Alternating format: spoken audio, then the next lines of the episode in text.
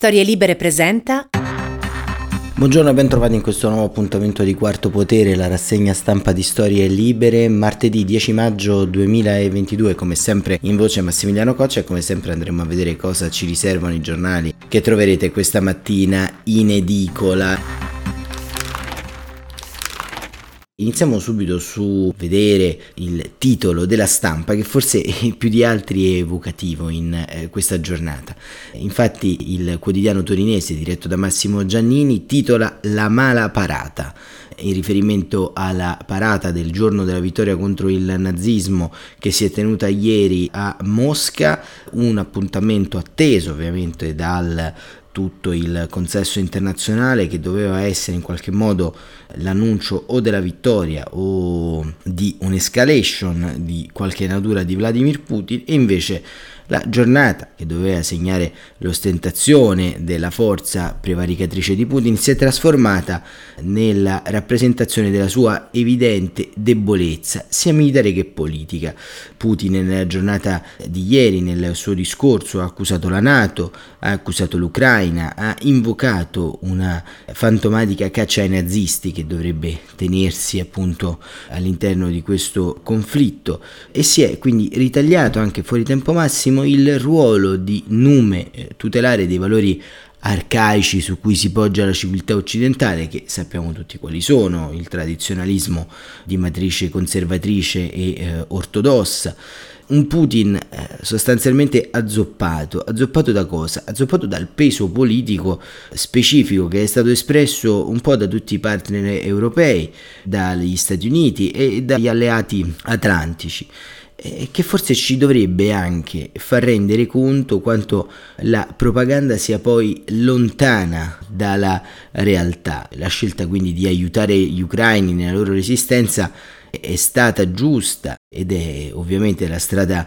maestra per continuare a contrastare il disegno imperialista e zarista di Putin. Anche le nuove sanzioni possono ancora di più rendere socialmente indesiderabile Putin ma diciamo la risposta tuttavia politica a questo discorso o quantomeno il corollario sono stati i bombardamenti, i missili che hanno colpito Odessa e sono in qualche modo stati una sorta di monito per coloro che ancora forse non vogliono vedere. Dall'altro canto eh, l'Europa ieri celebrava, come abbiamo ricordato, la sua giornata, la sua festa d'Europa e forse ci ricorda questa ricorrenza spesso tralasciata dai nostri calendari ufficiali di quanto siamo stati fortunati a nascere nella parte europea eh, dove i diritti, la tolleranza, le libertà sono in qualche modo l'architettura di quello che viviamo ogni giorno. La fortuna di nascere appunto anche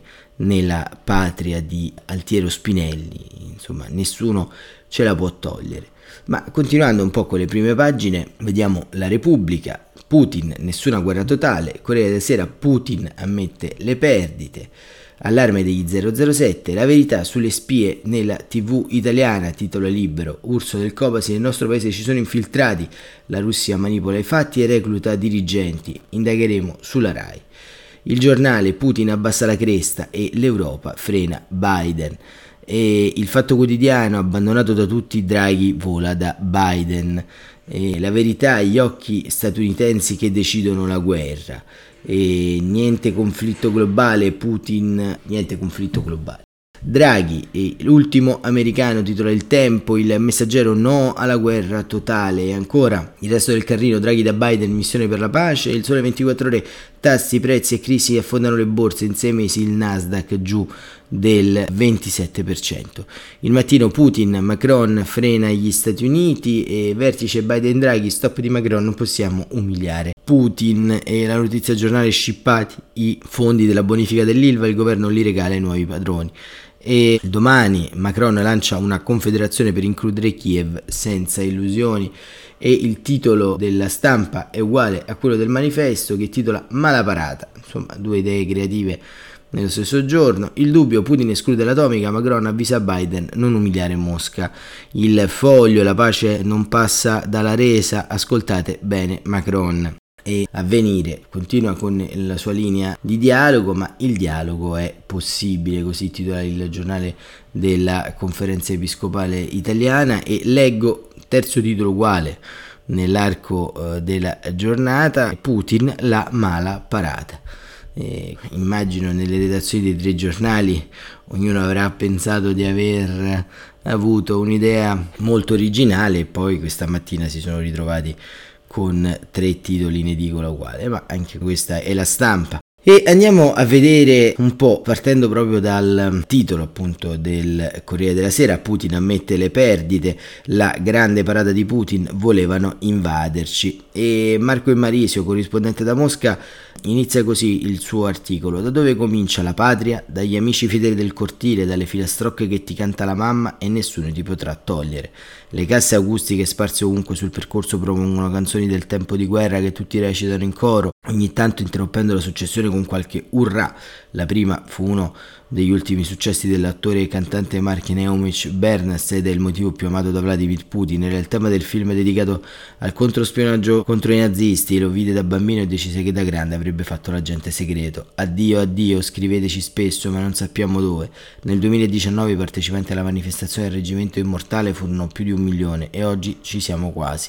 Quando il corteo si muove verso il Cremlino per una marcia lunga 10 km, a guardarlo da un dosso della Bieloruskaya sembra davvero non finire mai. Hanno tutti la foto del loro familiare che prese parte alla grande guerra patriottica, reggono la riproduzione della bandiera rossa che venne innalzata sul Reichstag in fiamme, urlano Russia Russia. Non è vero che partecipano per paura o perché costretti.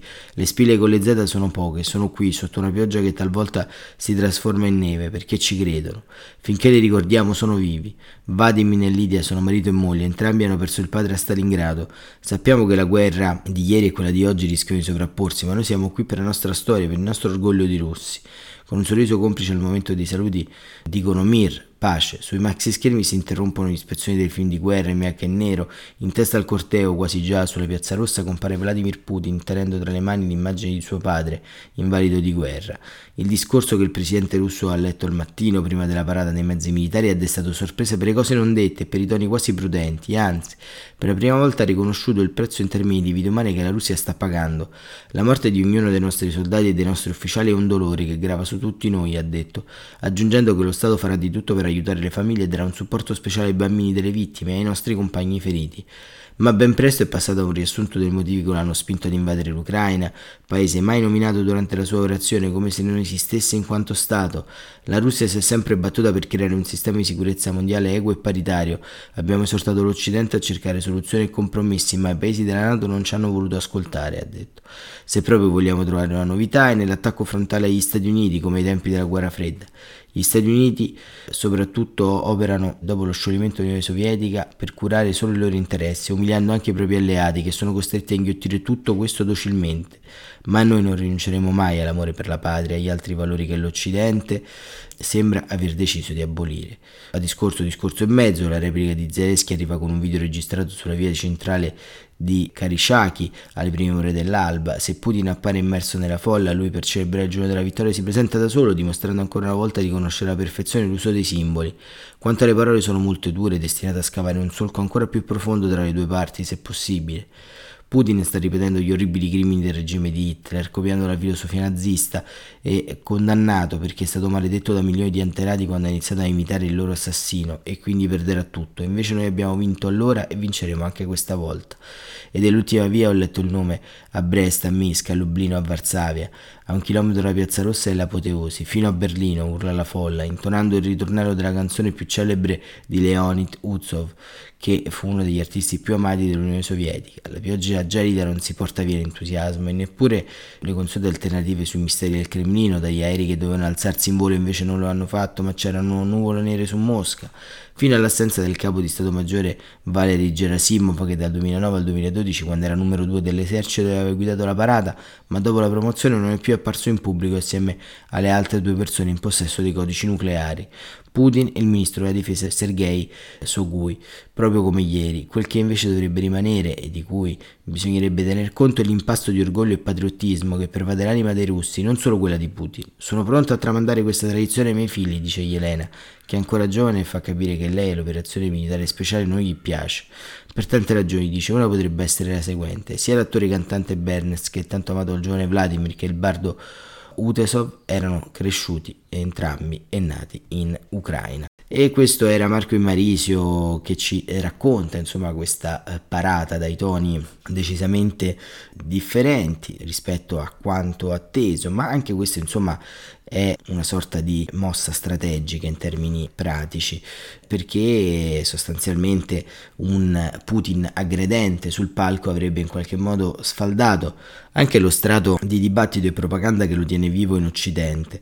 Questo diciamo è un tema molto molto caro in termini appunto pragmatici al Cremlino. Il Cremlino ha bisogno di una componente di dubbio, ha bisogno di una componente intellettuale che perora la sua causa in tutto l'Occidente e molto probabilmente sarebbe stato molto più difficile vedere questa situazione nei termini che vi abbiamo raccontato con un Putin che sul palco iniziava in qualche modo a provocare, incitare, volere avere diciamo ragione sull'Europa intera. E eh, sul Sole 24 ore a proposito di Europa, perché ieri si è conclusa la conferenza sul futuro dell'Europa, Emmanuel Macron ha pronunciato anche qui eh, le linee guida che continuano ad animare il suo semestre di eh, presidenza e sul Sole 24 ore troviamo un editoriale, un'analisi di Adriana Cerretelli su quanto vale la prosperità, quanto vale l'unità europea per pace, democrazia e prosperità.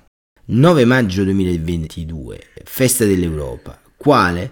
Quella di Vladimir Putin, che a Mosca ruola passato e gloria della vittoria sulla Germania nazista dopo aver risuscitato 77 anni dopo in guerra e intimidazioni in Ucraina e in Europa giustificandole con un vittimismo patriottico che ha poco in comune con la realtà, oppure quella di Emmanuel Macron che a Strasburgo scommette sul futuro, sulla ricostruzione di un progetto di prosperità, di pace collettiva, stravolto da un'aggressione che però accelera le ambizioni dell'Unione trasformandole nel cogente imperativo collettivo a crescere presto e a tutti i costi anche per salvaguardia di paesi aperti ed inclusivi per tutti? Un anniversario due presidenti, russo e francese, due pezzi di un continente costretto a parlarsi per contiguità geografica e interessi economici. Era così fino al 24 febbraio del 2022 l'invasione russa dell'Ucraina con pretesa di un nuovo ordine di sicurezza europeo ha cambiato tutto.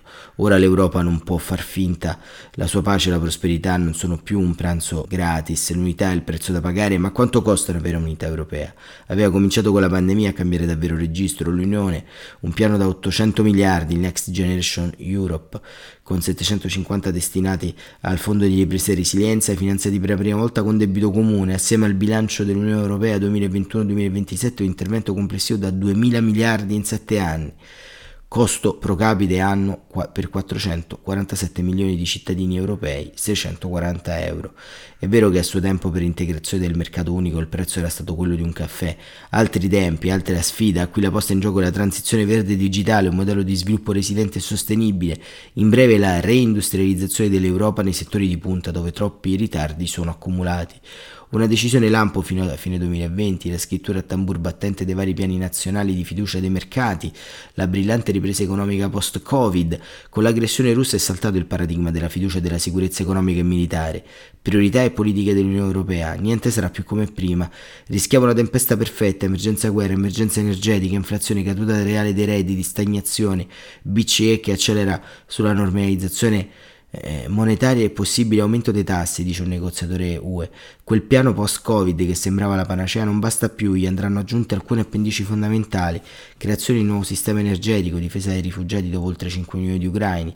In soldoni sono 50 miliardi di spese e più se il numero dei profughi resterà stabile, prescindendo dagli investimenti nazionali e dal miliardo e mezzo di forniture militari a Kiev, per l'Unione Europea altri 20 miliardi nella difesa nel 22, 40 nel 23 e 70 nel 24 in poi. Ma l'energia, scrive Cerritelli, è il tasto più dolente perché chiama in causa la dipendenza da Mosca, efficacia delle sanzioni, reddito di famiglie e imprese e sostenibilità di economia, finanze pubbliche, debito, con ovviamente i paesi più fragili, Italia come minor margini di bilancia più esposti degli altri a intemperie geopolitiche e appetiti speculativi. Con l'embargo OPEC del 73 un calo delle forniture del 6% portò a un rincaro del petrolio del 51%. La guerra in Iran-Iraq del 78 con un taglio del 4% vide rincari del 45%. Quella del Golfo del 90 con meno del 6% vide i prezzi salire del 93%, rievoca un esperto, ricordando che Mosca pesa il 13% su produzione ed export mondiali. Se non compensata la sua uscita dal mercato farebbe impennare i prezzi. Svincolarsi dal gas russo nel breve costerebbe 100 miliardi, metà per ricostruire le scorte, 25 per gli extra costi del gas e altri fonti per il resto della distribuzione, oltre ai 50 necessari per limitare i contraccolpi sociali dei rincari attuali. Nel medio un nuovo sistema energetico europeo tra diversificazioni, interconnessioni, rigassificatori e piani di emergenza richiederà un investimento ben superiore, ma non ancora quantificabile. Solo per le necessità più immediate dunque ci servirebbero altri 220 miliardi.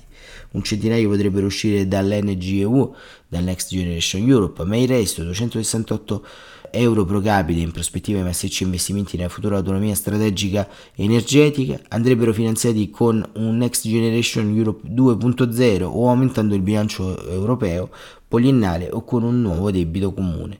Tutte strade politicamente impervie, ma unione, quella vera, oggi più che mai vuol dire benessere, libertà e democrazia. Vale la pena di percorrere e siamo d'accordo con Adriana Cerretelli sul Sole 24 ore per questo approfondimento che ci porta anche all'interno insomma del punto complessivo di quale via possiamo e dobbiamo scegliere e la via da scegliere insomma come diceva appunto Spinelli non è né semplice né facile, ma è forse l'unica possibile che abbiamo davanti. E ieri, appunto, come dicevamo, è stata anche eh, la giornata appunto di Emmanuel Macron e lì con l'inclusione, il voto a maggioranza, queste sono diciamo le caratteristiche che Stefano Montefiori sul Corriere della Sera ci racconta. Inclusione e voto a maggioranza, la nuova Europa di Macron. Allargare e approfondire l'Europa, allargarla con una comunità politica europea aperta a nuovi membri, approfondirla cambiando i trattati davanti all'Unione dei 27. Davanti al Parlamento di Strasburgo, nel giorno della festa dell'Europa, anniversario della dichiarazione Schuman del 9 maggio del 50, il presidente Macron ieri ha cercato di tenere insieme due esigenze, orizzontali e verticali, a lungo considerate inconciliabili. Da una parte Macron propone la creazione di una comunità politica europea allargata che abbia al suo centro altri paesi come l'Ucraina, che già fanno parte della nostra famiglia e già ne condividono i nostri valori, ma che non possono entrare subito nell'Unione. Allo stesso tempo il presidente francese vuole cambiare i trattati in modo che anche quelle questioni sociali, fiscali di politica estera, per le quali ora serve l'unanimità, il Consiglio le voti a maggioranza. Il modo più efficace e visibile per approfondire l'integrazione dell'Unione Europea dei 27 è destinato a restare tali ancora a lungo. Fedele all'istinto per la sintesi e al ma anche che ha fatto della sua fortuna politica, Emmanuel Macron ieri a Strasburgo ha parlato da presidente francese e da leader del paese che fino a giugno assicura la presidenza a turno dell'Unione Europea, ispirandosi a diverse proposte che negli ultimi giorni stanno animando il dibattito europeo. La comunità politica europea assomiglia molto alla confederazione suggerita dal segretario del Partito Democratico Enrico Letta, a sua volta ispirata alla proposta che François Mitterrand avanzò subito dopo la caduta del muro del Berlino per tenere i paesi dell'est ancorati all'Occidente. Se allora la confederazione era pensata per coinvolgere Mosca, adesso sarebbe uno strumento per tenere la Russia a distanza e offrire aiuto e protezione a Ucraina, poi a Georgia, Moldavia e Balcani occidentali. Dalla necessità di cambiare i trattati si parla da tempo e l'ultimo a farlo è stato pochi giorni fa, proprio davanti al Parlamento di Strasburgo, il presidente del Consiglio italiano Mario Draghi, che è arrivato a evocare di nuovo il federalismo, parola che in Francia resta da anni quasi proibita e infatti Macron non ha mai pronunciato. La revisione dei trattati, scrive Montefiore, incontra il favore della Presidente del Parlamento Roberta Mezzola e della Presidente della Commissione Ursula von der Leyen, che vuole migliorare di continuo la nostra democrazia, ma c'è subito l'opposizione di 13 paesi, Bulgaria, Croazia, Repubblica Ceca, Danimarca, Estonia, Finlandia, Lettonia, Lituania, Malta, Polonia, Romania, Slovenia e Svezia, che in una nota informale diffusa dopo il discorso di Macron dichiarano di non sostenere sforzi avventati e prematuri. Macron auspica comunque che una convenzione per la riforma dei trattati venga convocata a giugno con obiettivi chiari, oltre al voto a maggioranza, dare al Parlamento il diritto di iniziativa legislativa e fissare nuovi traguardi comuni per clima, lavoro, crescita e giustizia sociale. Quanto alla comunità politica europea, scrive Montefiori, questa appare innanzitutto come una risposta alle domande di ingresso dell'Ucraina nell'Unione Europea. La candidatura verrà forse accettata già nel vertice di fine giugno, ma per diventare membri a tutti gli effetti dell'Unione ci vogliono anni, forse decenni, ha detto Macron. Bisogna dirlo per onestà, per non dedurre chi sta combattendo e morendo in nome dell'ideale europeo, ecco allora l'idea di creare una nuova entità, simile al Consiglio d'Europa, che permetta alle nazioni che aderiscono ai nostri valori di trovare un nuovo spazio di sicurezza e di cooperazione nei campi della politica, dell'energia, dei trasporti, delle infrastrutture, della circolazione delle persone, in particolare dei giovani. L'ingresso nella comunità politica europea non pregiudicherebbe l'adesione futura all'Unione Europea e non sarebbe precluso a chi ha lasciato la UE, ha aggiunto Macron, con riferimento esplicito al Regno Unito. Se Mosca ieri è andata in scena l'esibizione di forza militare a Strasburgo, Macron ha tenuto a difendere con solennità i valori europei contrapposti a quelli dell'autocrazia e ha condannato i criminali inqualificabili commessi dalla Russia in Ucraina, un modo per ribadire il sostegno europeo a Kiev, marcando comunque le distanze dal presidente americano Biden, che invece decise di qualificarle subito come atrocità come crimini di guerra. Macron è sembrato confermare una certa volontà di cautela quando prima di partire per Berlino ha detto che finita la guerra dovremmo costruire nuovi equilibri di sicurezza in Europa senza mai cedere alla tentazione né all'umiliazione né allo spirito di rivalsa. E questo articolo di Stefano Montefiori ci eh, dimostra diciamo, la levatura anche eh, morale e, e, politica di Emmanuel Macron, una levatura da statista che purtroppo in Italia da molto tempo, e forse solo con Mario Draghi e con altri episodi qua e là sparsi nel tempo, non conosciamo più. Con oggi e con questo articolo concludiamo la rassegna stampa odierna. Grazie davvero per essere stati con noi e ci risentiamo domani mattina come sempre alle 7.45. Buon proseguimento di giornata.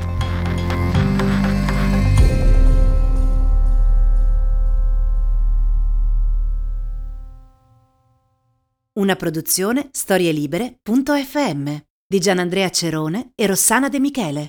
Coordinamento editoriale Guido Guenci.